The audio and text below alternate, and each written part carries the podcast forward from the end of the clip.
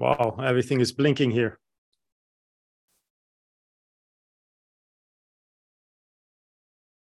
Okay.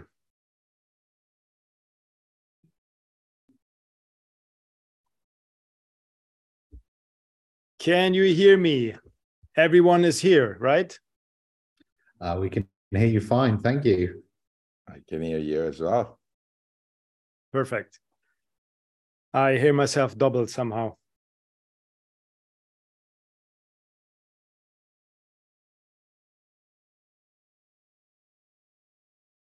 Okay. Anyway, um, if nobody's hearing the double sound, then it's me alone, and I will get with my annoying voice uh, having this. Yeah. Okay. Perfect. So.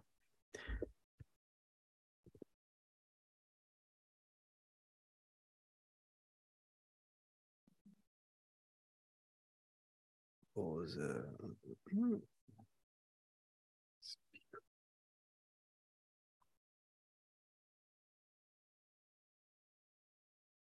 Okay, let's do it like this. Maybe yeah, now it's better. Yeah.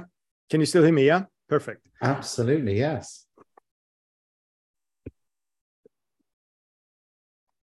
So, welcome everyone to this webinar. Um, we have Mike Take from Avask and we have Hi Mac from Eva. So, let's talk a little bit about how we can make your Amazon business grow in 2023. Unfortunately, OFX could not make it today. So we're going to do it alone. That's fine as well. So last time we had some problems with the visual. I hope nobody recalls that, but I still kept going and we finally we finished the webinar um, very, very well. So um, let's do this. Mike, would you like to begin? Absolutely, yes. Um, so, um, from my perspective, I think um, a stronger business is going to uh, revolve around um, just doing a lot of analysis and finding out how you can grow and expand your ecom business um, cross borders. So, you need to start making the right sort of decisions at the right time to ensure your business is in very much uh, a, a very sort of, if you like, a strong positioning. Because after all, we've got an economic downturn and a recession looming, which means that you, if you diversify your business and you get your business looking uh, in a in a much uh, tidier shape, then uh, you should be able to continue to weather the storm and build a stronger, more resilient business. So, um, from my perspective, I think the first thing you need to do is start looking at um, the marketplaces and the the availability really within those marketplaces. And uh, from my perspective, especially, uh, I mean, I always go back to one slide, which is uh, talking about the size of the North American marketplaces versus Europe. When you consider that the US has got $908 billion of revenue, um, and uh, Canada's got another $61 billion of revenue. Those two still are um, very, very good options for e commerce sellers. But as you start looking towards Europe, the European marketplace value is around $828 billion, which basically means that the Europe, Europe has got as many, if not um, be- some many beautiful uh, examples of how you can grow into a new marketplace and expand your business cross borders. I have the slide here for you if you would like um, me to put it on. Yes, please. Absolutely. That'd be great. Uh, okay. Let's let's share my screen. Oh, this is going to be fun again. here we go. Can you see it? I have two screens, so I hope this is the right one. I can't see anything yet, but that might just be me. Oh, I can now. Here we go. Perfect. Make it uh, big as well.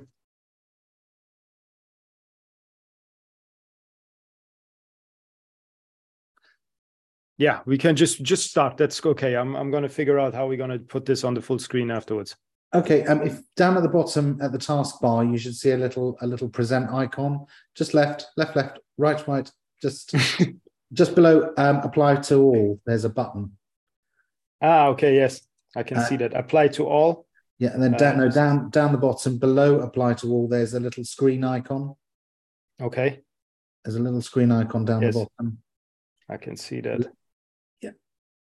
Just right, uh, right there it is.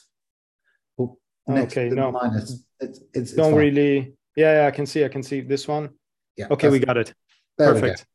Okay, so if we skip on, um, as I said, um, so if we start looking at marketplace sizes, um, we should be able to uh, see see the see the sizes um, represented there. Okay, so you've got the US there at 908 billion and you've got Canada at 61 billion. Now, this means that America is one of the most uh, developed marketplaces for online resellers.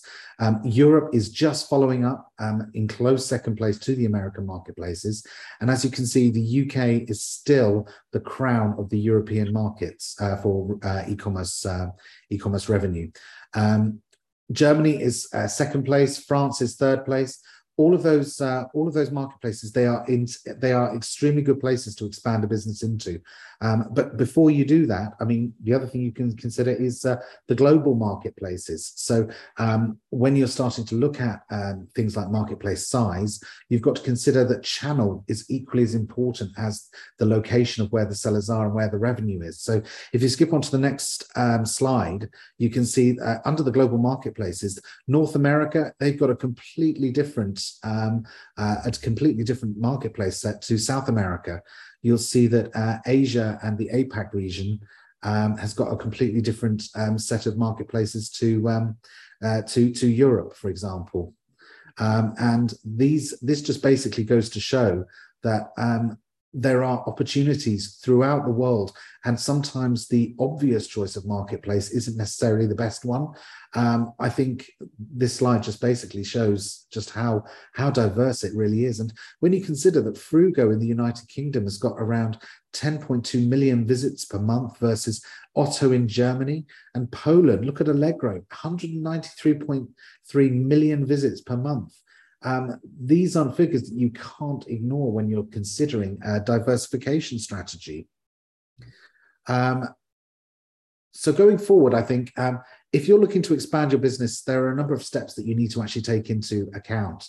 I personally think there's about eight of them, uh, and I think um, you'll find from uh, this that I think both Omar and Hai can fit into these eight uh, these eight steps as well. um, and I think the first step is uh, self-explanatory. Um, do your research. Okay, um, what um, what are the needs of the online shoppers would like to meet? Um, what product would you sell easily online? How do UK and EU customers buy your products? And do you need to create a website in each EU country? These are all questions you need to ask yourself as you are actually um, expanding your business. What does a typical avatar look like for your business? That's a very key. That's a very key. Uh, a very key question as well. Um, the second step there is: Do I need to set up a company uh, overseas?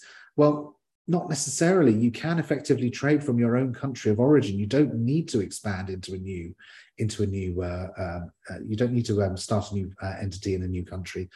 Do you need to be domiciled into the, U- the US or Europe? You might you might need to. There might be certain tax advantages. So the idea is behind that is you need to basically uh, do your research and find out whether or not you need to set up um, a company overseas. Now, obviously, Avask can help you with that sort of thing, um, and we can we can actually give you a dedicated account manager that will basically uh, help you to identify the benefits of expanding overseas and whether or not you want to set up your own entity versus trading uh, trading from afar. Um, there's a lot of there are lots of different um, um, opportunities out there, I think, and uh, um, you know knowing your finances uh, is is is the second thing. You've got to do cost analyses. You have to put together your overseas budget. You need to do a product cost analysis. You don't want to be selling your product at a loss. And you also need to bear in mind the differences uh, when you're trading overseas. Like, for example, if you're in the US, um, uh, sales tax you need to add on, whereas in the UK and EU, all the prices include uh, VAT. So you might be selling your price, uh, your your product um, cheaper than you actually want to. Um, yeah. Um, so next, uh, the next one is uh, set obviously setting up uh, setting up a forex account um, that's another way that you can um, that you, that you can actually uh, save some money uh, if you're using amazon's exchange rates i think it works out at something like uh, it's four percent uh, intercurrency transaction rate um, forex companies can charge around 1.5% so you can save 22.5% um, on, on transaction fees just by setting up a Forex account. And you can do that through a number of different people. I mean, OFX, uh, they, they're one they're one example. Uh, Payoneer, they're another. And then you might even want to combine that with a finance offer, uh, option. And there are other partners like Sellers Funding that can also offer you finance to uh, fund your expansion as well. So that's uh, that that that's another really good uh, point to bring up there. Um, so yeah, being compliant with local rules is also very, very key. Um, you need to check a, a, number of different things. For example, um, check it whether product compliance um, uh, are CE markings required um, for your product. Um, do you need to register for any import numbers? For example, do you need an EORI number when trading in the UK or in EU? Well, you're going to need to get one of those before you can start trading. So you need to think about that before. Um, have you got an experienced shipping and customs clearance agent? That's another key thing. Are your products going to make it across the border or are they going to be delayed? Because those sorts of delays can cost money, especially if you're waiting um, for stock to clear and you've got sellers wanting to, uh, sorry, buyers wanting to buy your goods. It's, um, it's, it can be quite a, a tricky one, that one. Um, you obviously need to make sure you're registering for local taxes. Um, that could be VAT if you're in Europe or if you're in the US, sales tax um, or Australia, GST. There's many different forms of the same indirect taxes throughout the world. And you need to ensure that every time that you are expanding into a marketplace, are you going to trigger a local uh, tax requirement? So, like for example, if you're expanding into uh, France, uh, if you're not storing goods, you can trade cross border. But if you are, and you need OSS if, uh, or IOSS if you're trading from afar, but equally, if you're storing goods in the country, you're immediately going to need a VAT number. So those those sorts of things are very very uh, very key. I think you need to make sure you know whether or not uh, whether you've triggered a tax liability you need to make sure that you're also hiring the right experts in the respective fields. For example, um, if you're if you're going to be uh, uh, uh, trading cross border, you're going to need to speak to an e-commerce accountant. They will help you to pick through the minefield of legislation that occurs. If you're going into a new uh, a new market, you're going to need to consider localization and that's another key thing you need to consider um, you need to you need to have the right expert in the right field um, to advise you and then of course you're going to want to protect your business so um, you're going to need to re- register and apply for trademarks and brand reg- registry i think it's uh, those are very key those are very key things to consider as well um, as number six on the list there is where do you store your goods um, are you using fba are you using a 3PL? Are you drop shipping? Or are you using your own merchant network? Uh, you need to make those sorts of things to actually to decide whether or not you're going to be uh, which which route you're going to be taking on that and uh, that's uh, again very very key um, to um, to to your uh, expansion internationally. Um, number seven localization. I think omar can talk more about that than me. Yeah sure. Okay so yeah let's uh, let's let's just move on and uh, i will jump in later on and uh, we'll finalize this for okay, well, I've covered, I've, I've, covered most i've covered most of those i've covered most of those slides now um while okay. they, while okay. they there. Um so um i think would you want to go on or should i go off? Uh, no no that's fine. If you want to put it back to the previous slide um that, that we were on. Okay. And um, the one before. Go back one more. There okay, we go. Um, and obviously, um, when you're expanding your uh, when you're expanding uh, your business, you need to start thinking global, and that is a very very key thing you need to do when you're expanding your business. You need to uh, build a global brand mindset and have an exit plan from day one. Uh, build your standard operating procedures and find ways of basically making a resilience. I mean, we're all very good at um, sort of uh, sellers are very good at selling products, but are they business managers? You need to get into the business management um, mindset. Um, you need to grasp your customer advertise, uh, avatars and uh, feel their specific needs. And don't forget you need to um, you need to also build a culture within your own organization. Finally, Definitely. don't forget to pay yourself. You need to pay yourself. you're going to need to obviously make sure that you're still surviving as well at the same time. Yeah, sure, hundred percent. I agree with that. um, so yeah, that's that's all from me. I think for the moment. Uh, Okay. Eight steps to expand internationally. Um, I have got a checklist to go through at the end, but I think that's more of a summary thing. Okay, should I go to the checklist? Yeah, go to the end. Go to the end. Let's go to the expansion checklist. Okay, expansion. I got it. That's Yeah. fine. Let's just Yeah. keep that one. So every e-commerce seller, when they're expanding their big business, they need to be considering these 12 points. Okay. So as I've mentioned, your check your first on your checklist is do your research. So research, research, research. Make sure you know what your competitors are doing and make sure you know what um, what is going on in the market. Um, set your goals is number two. Decide what you want to achieve. That is very key when you're starting on setting up and expanding your e-commerce business. You need to find the balance between quality and quantity. That again can be very, very, uh, very delicate balance. Are your uh, are your consumers going to want to uh, feel something more quality as opposed to a cheaper item? Find the balance that makes that um, makes that uh, absolutely clear. You need to start with the largest marketplace available to minim- to maximize your sales potential. So start considering uh, the US if you're not already there, or the UK, or Germany, or France get the big ones under your belt and then the smaller ones you can you can you can expand into as well. It's it's great. Um, ensure that you stay compliant engage with an accountant. Um, you that's the biggest one on my list actually. I think that should be number one because the problem you've got is if you're trading overseas you may not even know that you've actually triggered a liability. So you need to make sure you've got that you've got that under your belt. Um, and obviously localize your listings um, to ensure that your products are closer to your customers. Have a plan B in terms of sourcing and trading strategies. So don't rely just on one factory. What happens if that factory suddenly goes offline? Make sure you've got backups, make sure you've got backups of your backups. And of course, make sure if you're using things like shipping 3PL providers, make sure there is another option in case something does actually happen and that um, you, you need to go on from there. Um, cheap doesn't always mean that you uh, will generate a profit. Um, don't always necessarily go for the cheapest option. Try and find a decent balance there. And remember, always plan because that's the key to success.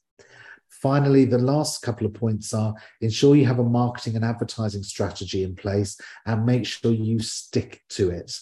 And don't abandon your basket. Investigate as to why that may lead to abandonment of payments. So you always got to make sure you're finding out from your clients why they're not buying or what they're doing. And you've got to keep your ears to the ground. Number 12 most important thing is obviously don't forget to pay yourself. Perfect. That sounds already really perfect. Um, okay, let me just close down this show. And here we go again. And stop share. So that uh, was the yeah was really good from from uh, from Mike. Avask is uh, uh, surely always here um, to help if you have any questions uh, uh, of taxes or anything what is going on the European Union, even in the US.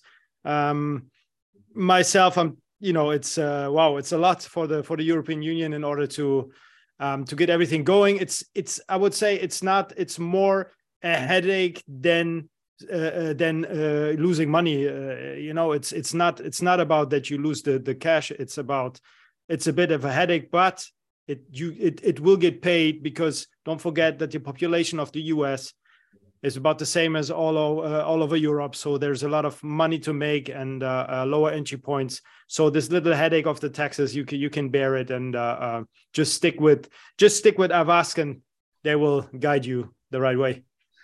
I've seen we've actually got a question from an anonymous attendee saying, Should I start by selling in Germany?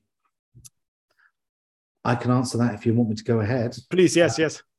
Okay, so that all depends on the product you're selling and what and uh, what your business model is at the moment. it is one of the largest marketplaces in Europe, and it is definitely one that you should consider.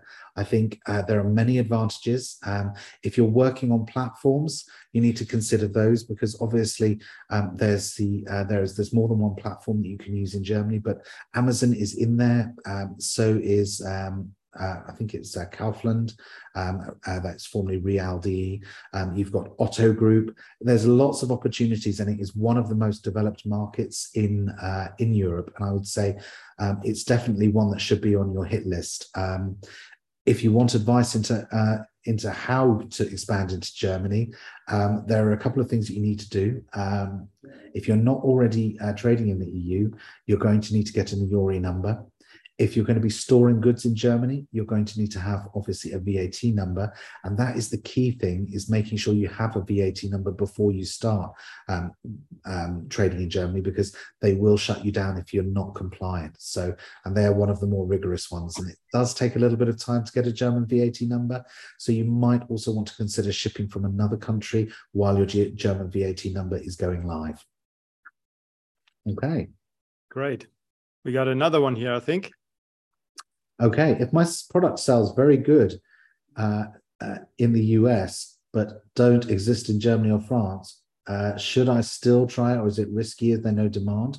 Well, at the end of the day, I mean, if you're doing sales in the US and your product is selling very well there, nine times out of ten, if your product's selling well in the U in the US, it will also sell well in the UK and potentially in the EU.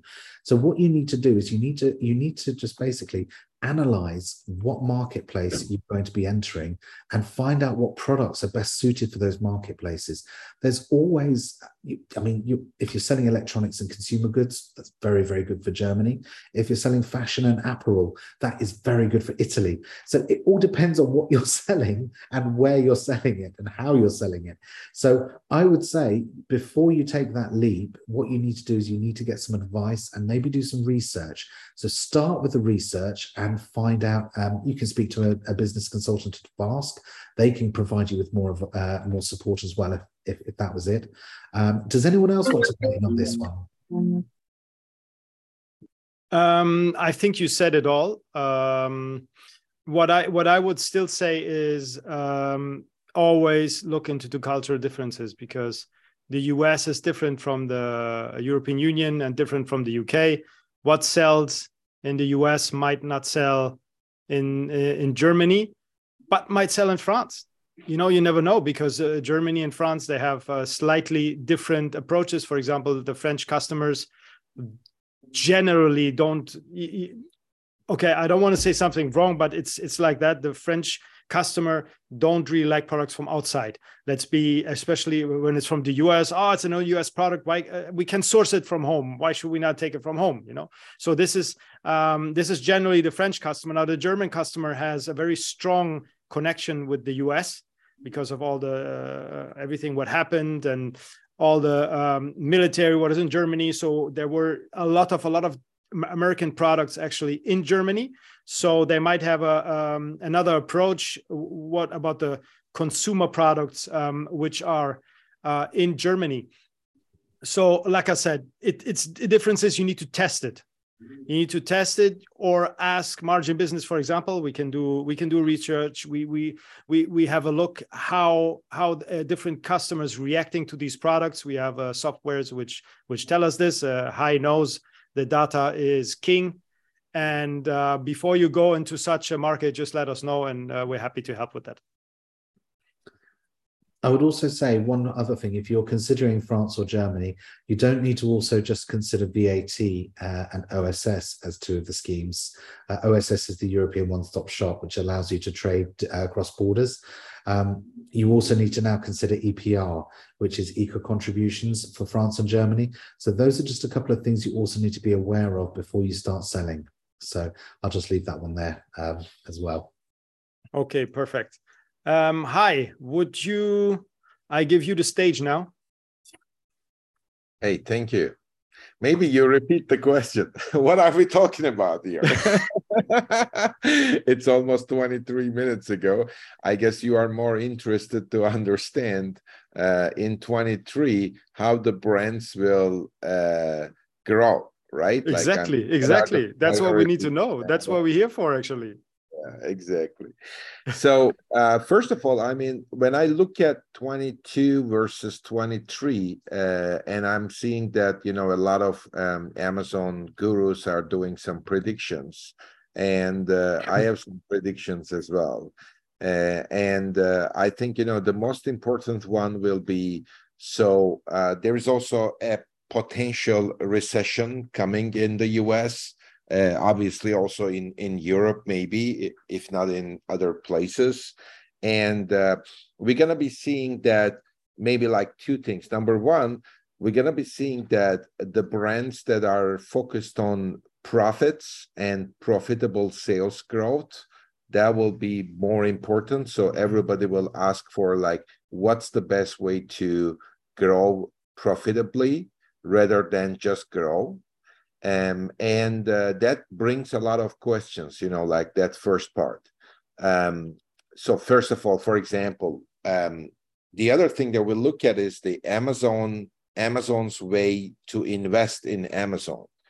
Um, we have seen that the ad revenues uh, increased uh, dramatically like you know also the cost and the revenue. The revenue for amazon the cost for the sellers I believe my prediction is uh, the there will be a double digit growth on the ad revenue on the Amazon side, and Amazon will bet heavily uh, to um, to invest and to grow their ad revenues now, which is normal, uh, and it comes with some great data and tools. So I think that Amazon will give more data to the sellers for better decisions, more data, more tools uh, to make sure that the ad is optimized in the best way.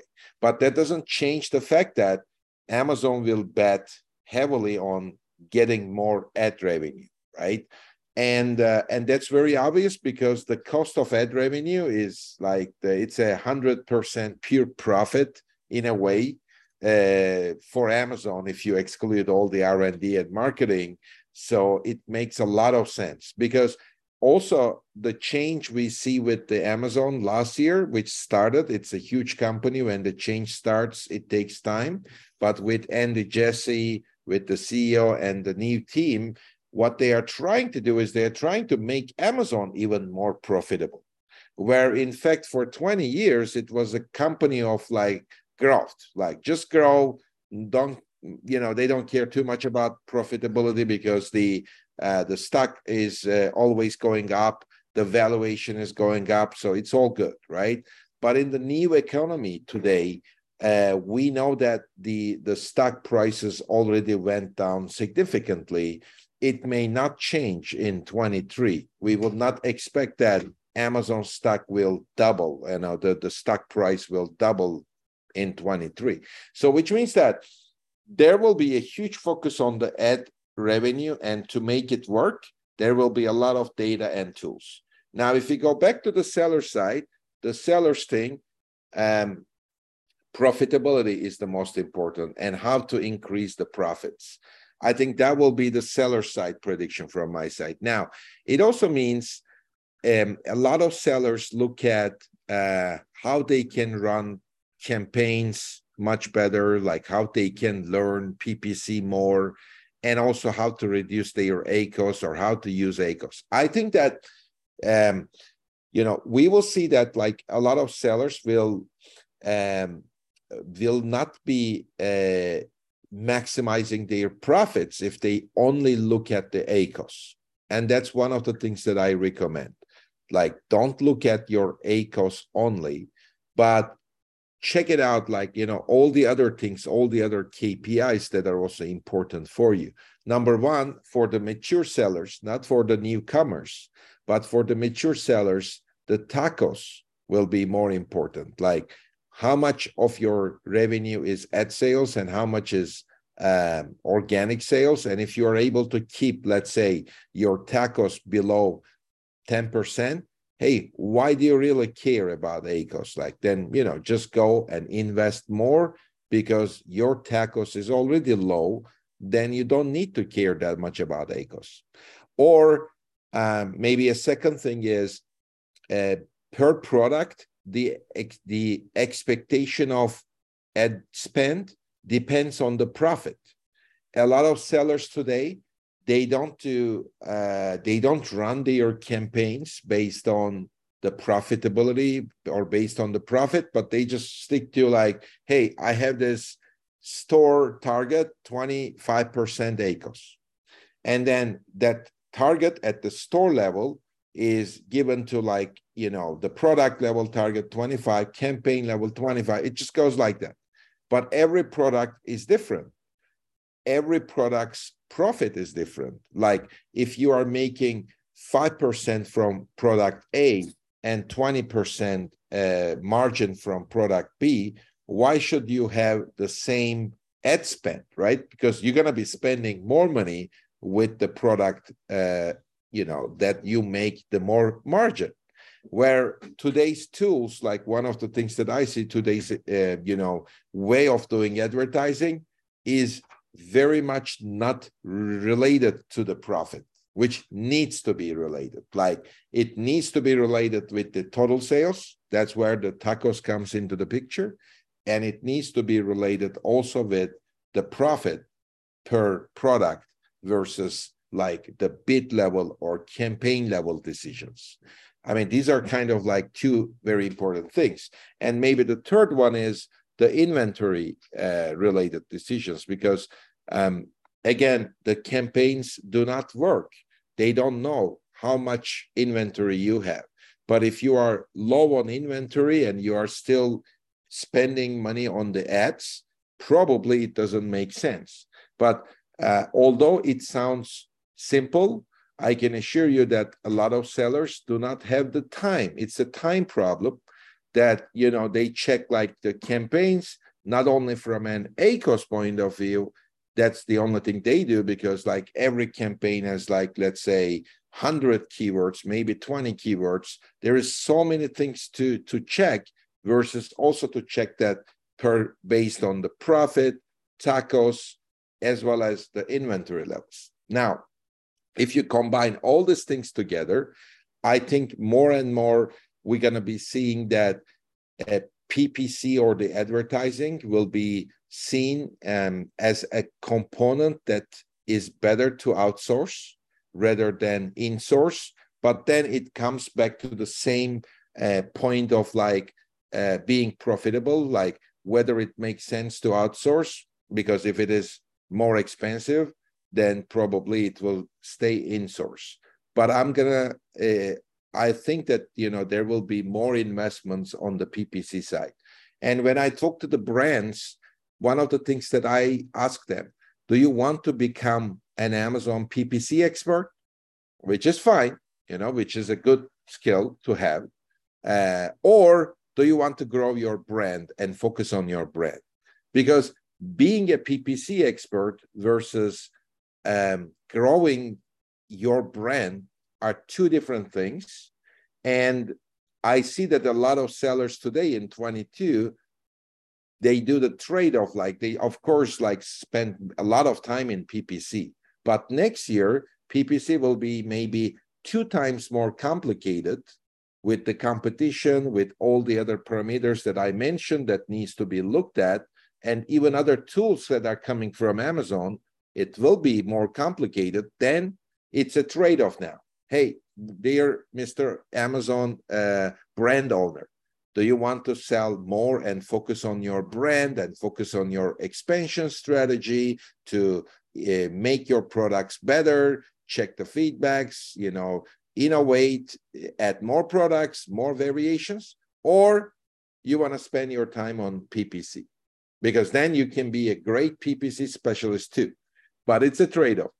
My recommendation is not to become the PPC specialist, but to focus on the brand. But Amazon PPC will become more sophisticated in 23, more data, more tools, more parameters to check. So that will be the area that I would be, uh, you know, very interested to see how it will develop and how the brands will uh, take it.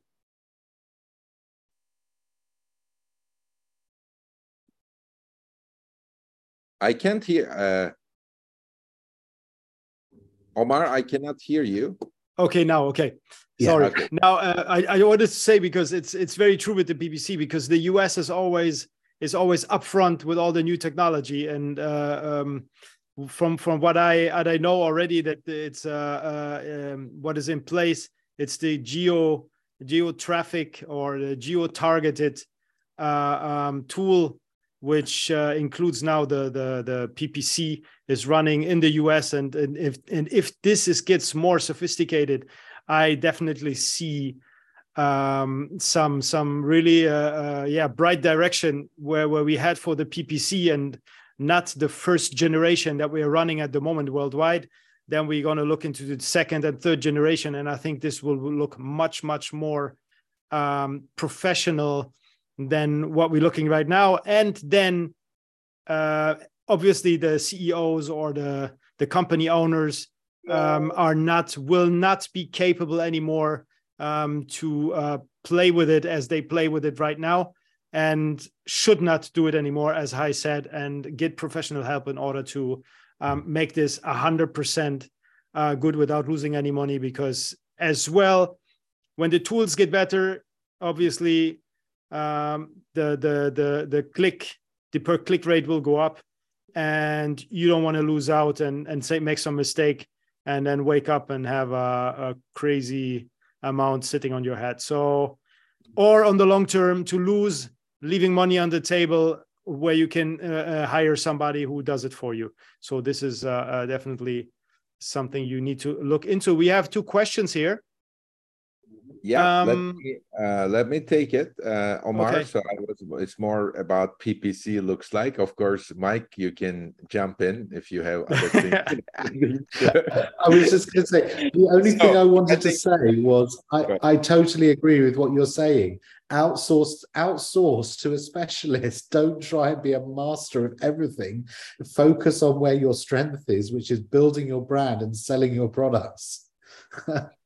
Absolutely. So, um, and there is this first question comes like, uh, who can enjoy PPC? Only a few gifted people, I guess. Well, that's not exa- like, I mean, that's right. But also, um, the challenge that I see here is like, uh, when I go, you know, when I check LinkedIn, there is like thousands of people who call themselves the PPC specialist or experts. oh Um, it's getting more and more you know clear, you know, whether they have like a one week experience or they were certified on a course after two hours and now they are the master of uh, PPC. So that's really challenging. But at the same time, I also understand like the um, the um, the sellers because uh, I mean, if they get, I mean, at the end of the day, it's also a cost problem, right? Like, you know, what's the cost of outsourcing the PPC versus, you know, keeping it in source, you know, or maybe using a VA directly rather than, for example, using a company uh, is PPC specialists. Um, so the way that I address this question is is uh, is like, um, first of all, like for example, in Eva, we built our own PPC automation because um, it makes unfortunately uh, no sense to try to do everything manually. So the automation is the key.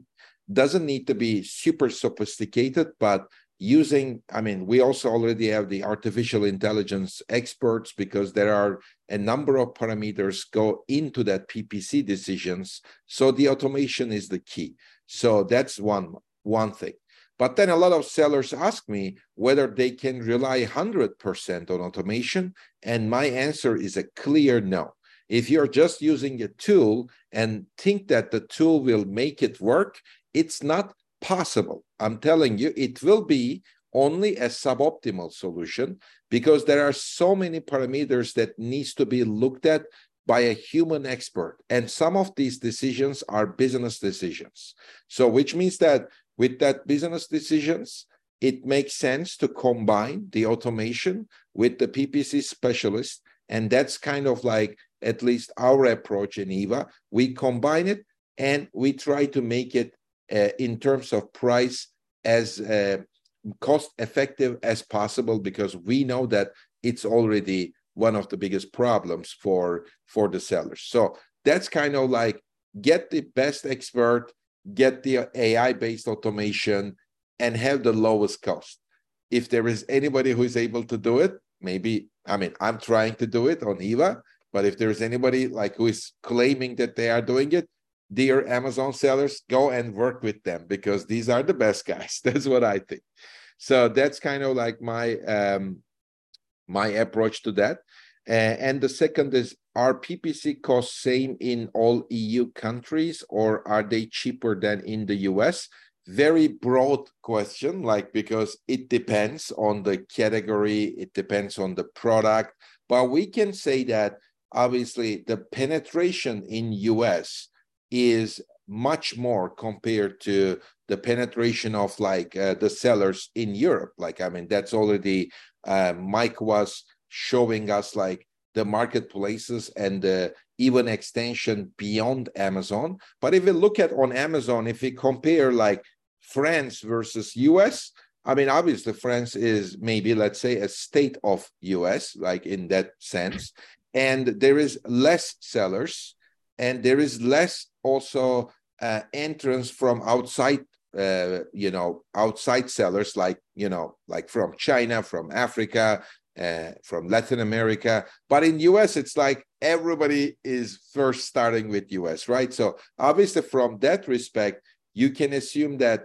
the cpc which is the cost per click in general will be cheaper in europe compared to us or maybe to also um, reinforce what what um, uh, Mike mentioned, um, why it makes sense to expand, because maybe your product doesn't have that many of competition as you have in US. If you go to, for example, in France, and maybe you'll be the number one seller in France, although it's a smaller market, but maybe your market share will be much bigger compared to US because you take the necessary steps to localize with margin business, to expand your business to France, which you don't know the language and any of the rules by using, you know, a company like Avask.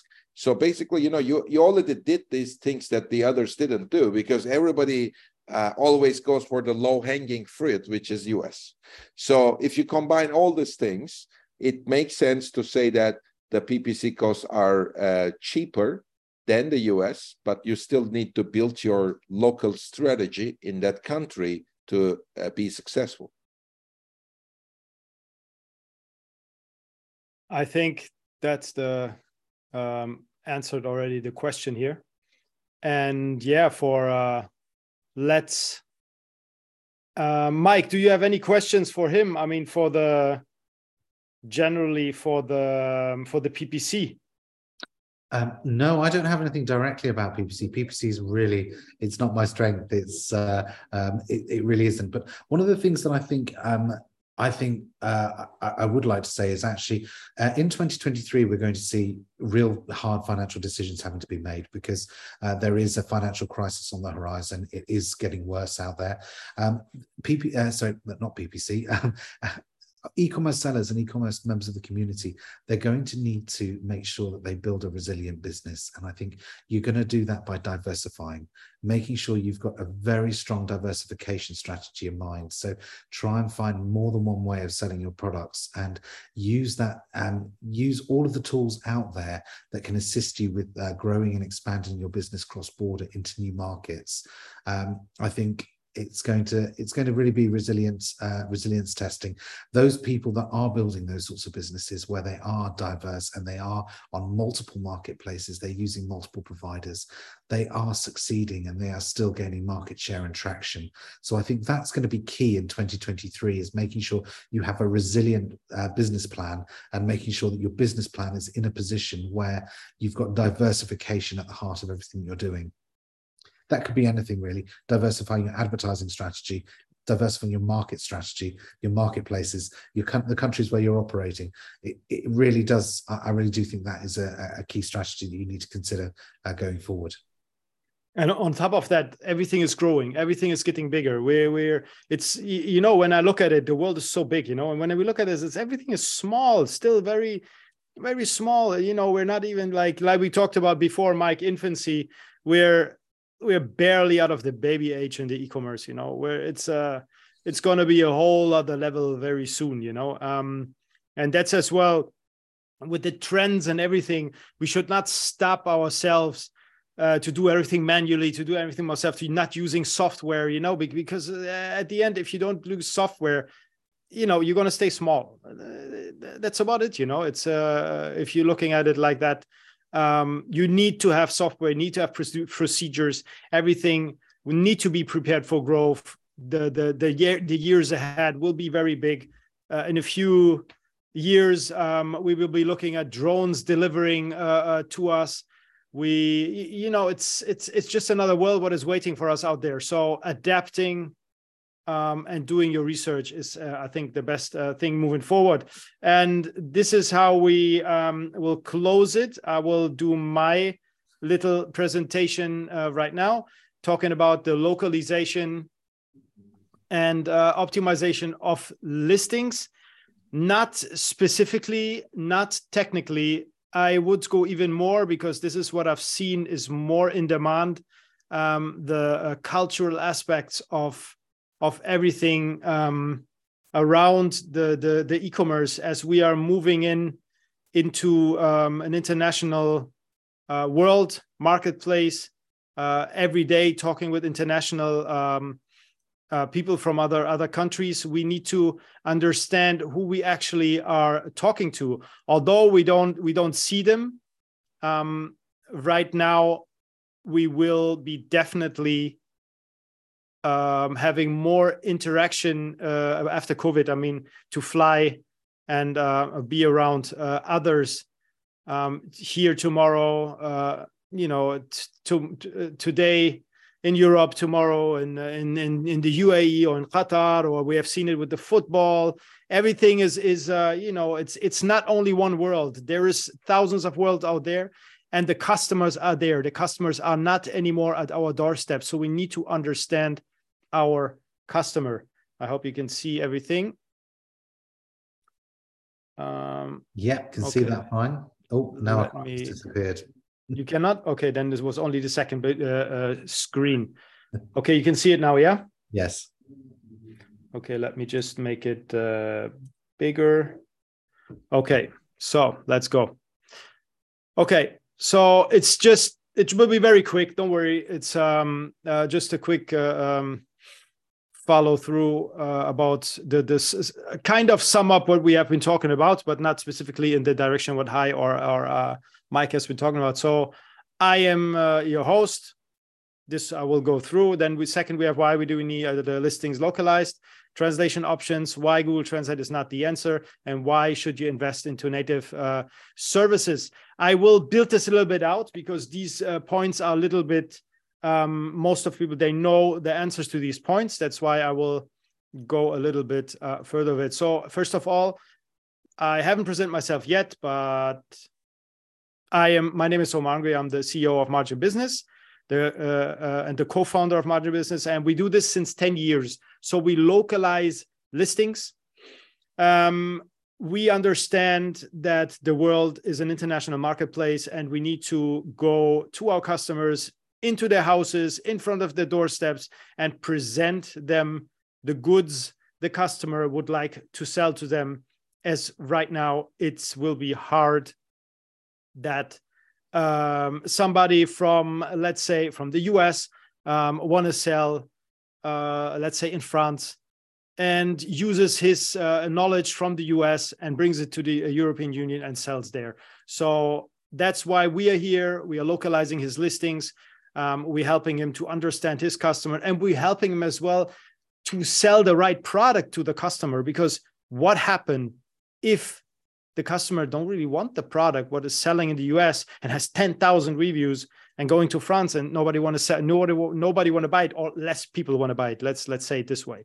So this is what we mainly do. We are here to bring the customer directly to under to make to help you um, understanding your customer. So why do you need your listings to be localized?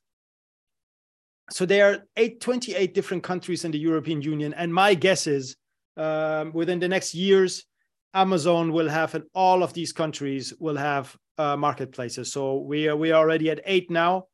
Um, 2022 uh, from 2010 we had only like I think it was three if I'm not mistaken in 2010. Um, and then we slowly added some the the other marketplaces. We added uh, uh, Spain, uh, Italy, um, and then we had the Netherlands, uh, uh, Sweden, uh, Poland, uh, and Belgium. So we're we're really growing. So uh, I know already we're gonna be. I don't know how long it will take. Maybe 2030. Then we have uh, Amazon marketplaces all over the place. I forgot Amazon Sweden, I think. So that is why that is why you need to understand where you are selling because all of these countries have different cultures all of these countries have different customers all of these countries like different products um, to, to, up to an extent where I would say if if uh, uh, obviously everyone likes certain products, but there's different products. There's different approaches. There is um, maybe others like it more. So you need to really to to think where to sell it to and to sell it correctly.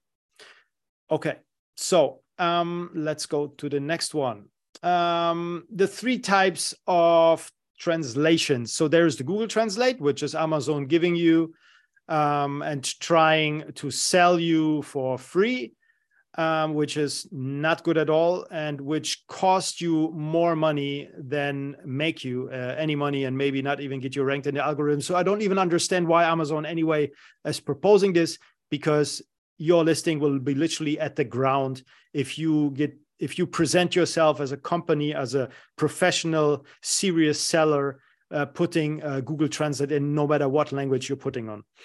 Um, native language is good, but localization is better.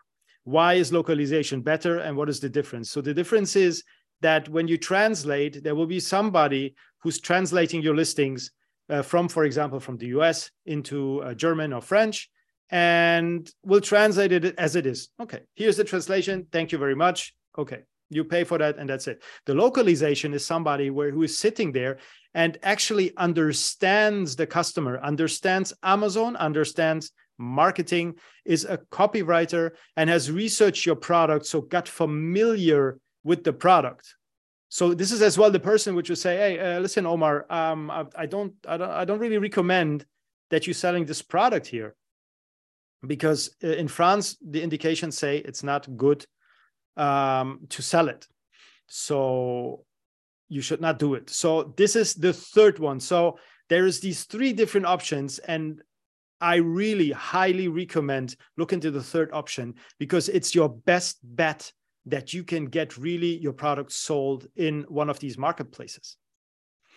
Um, so why Google Translate is not the answer? I'll make it very quick this one because it should not be uh, there should not be too many uh, things what we should talk about.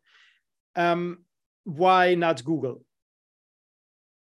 There's the first point is that in general, people will not feel confident buying a product from you, especially it's already a foreign product. Let's say it's not from the US or it's not from uh, uh, from France or it's not from Germany. It hasn't produced in any of these countries, so people are already saying, okay. Hmm, I don't know. Maybe maybe it's a baby product, maybe it's a sports product. We don't know. But in general, skepticism.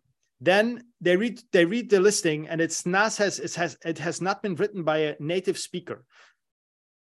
The, the, pictures are not adapted um, just had been photoshopped. You can see that it's photoshopped. So the whole listing is upside down, upside down for our eyes and skepticism in the eyes of the customer. So what we have to do, we have to try to not do this. So I call this a messy listing. And nobody wants to buy, for example, from a storefront or from a store, which is messy. So everything needs to be 100% in, in, in, in all of these things. So you either learn it, how to do it, or you hire a company like Margin Business to do it for you.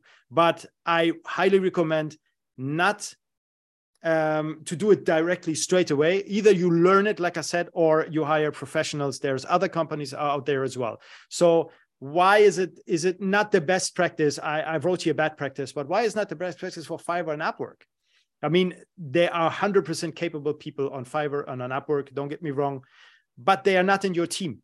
So they're not in our team, for example. So that means we should hire somebody from Upwork who has no clue how we work, who has no clue um, about Amazon, who has no uh, understanding of the whole marketplace situation. So it's very, very, very important to have somebody who knows all of this. We need the competitive research, you need the localization experience, you need the translations, how the translations are made, how the localizations are made, and the keyword research at the end.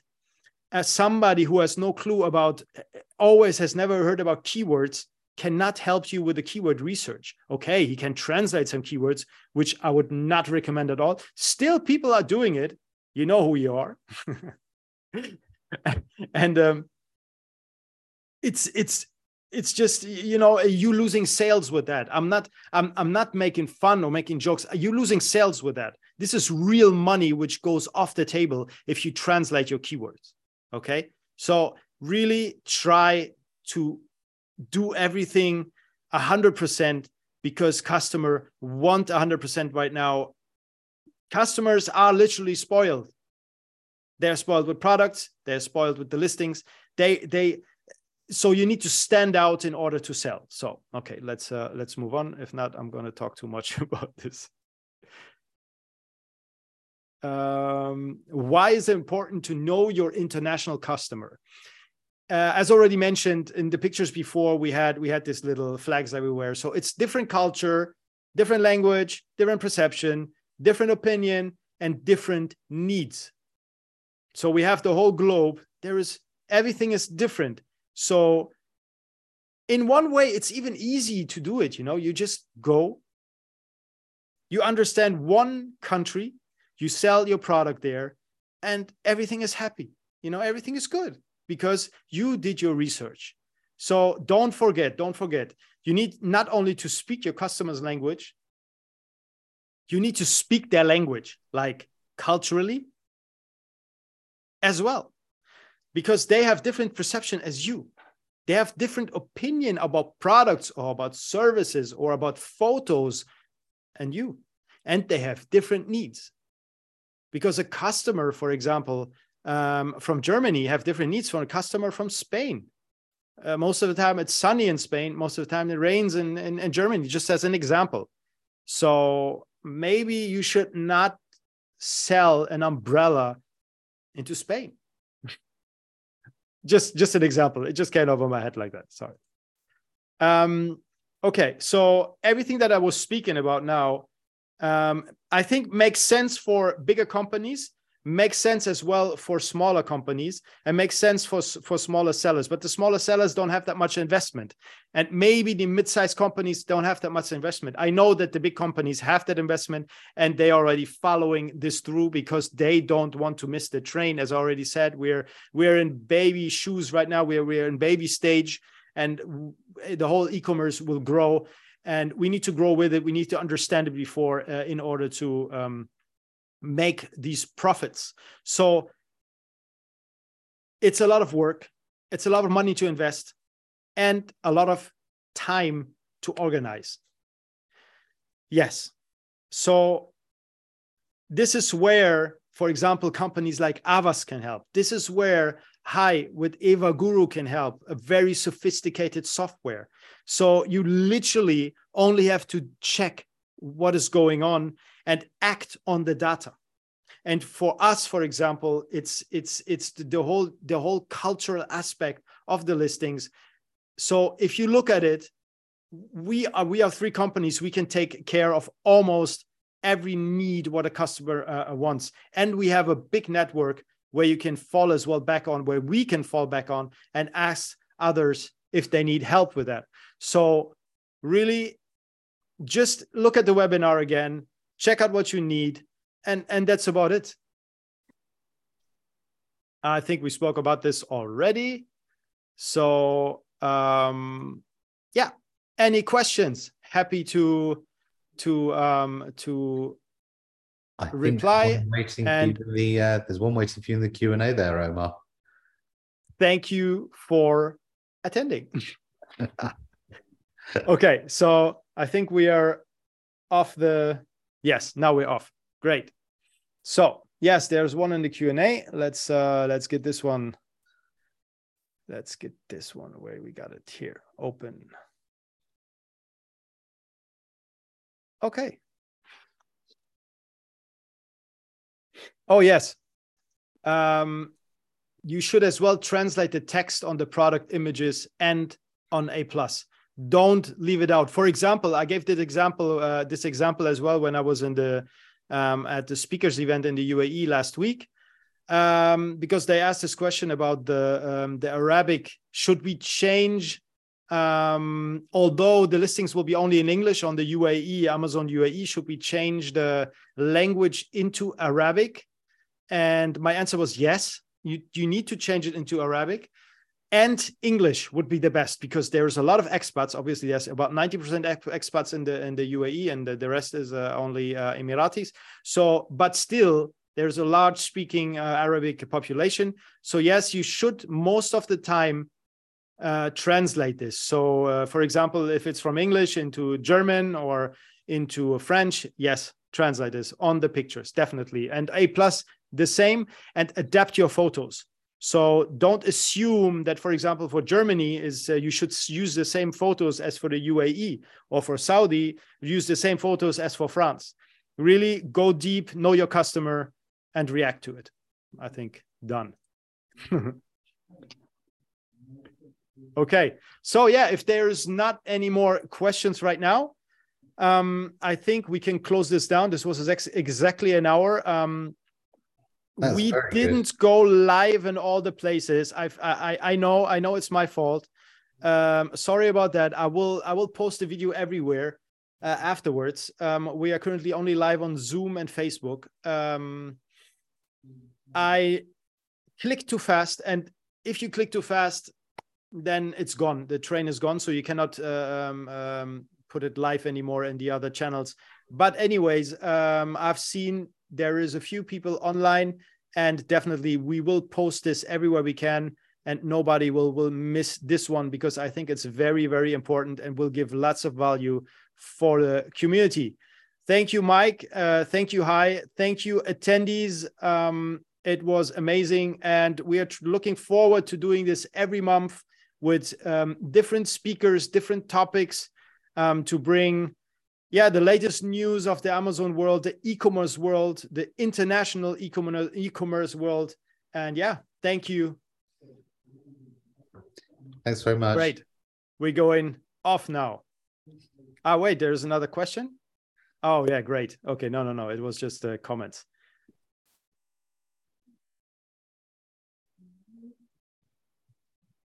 Okay, we are off the live stream. Or we are still on?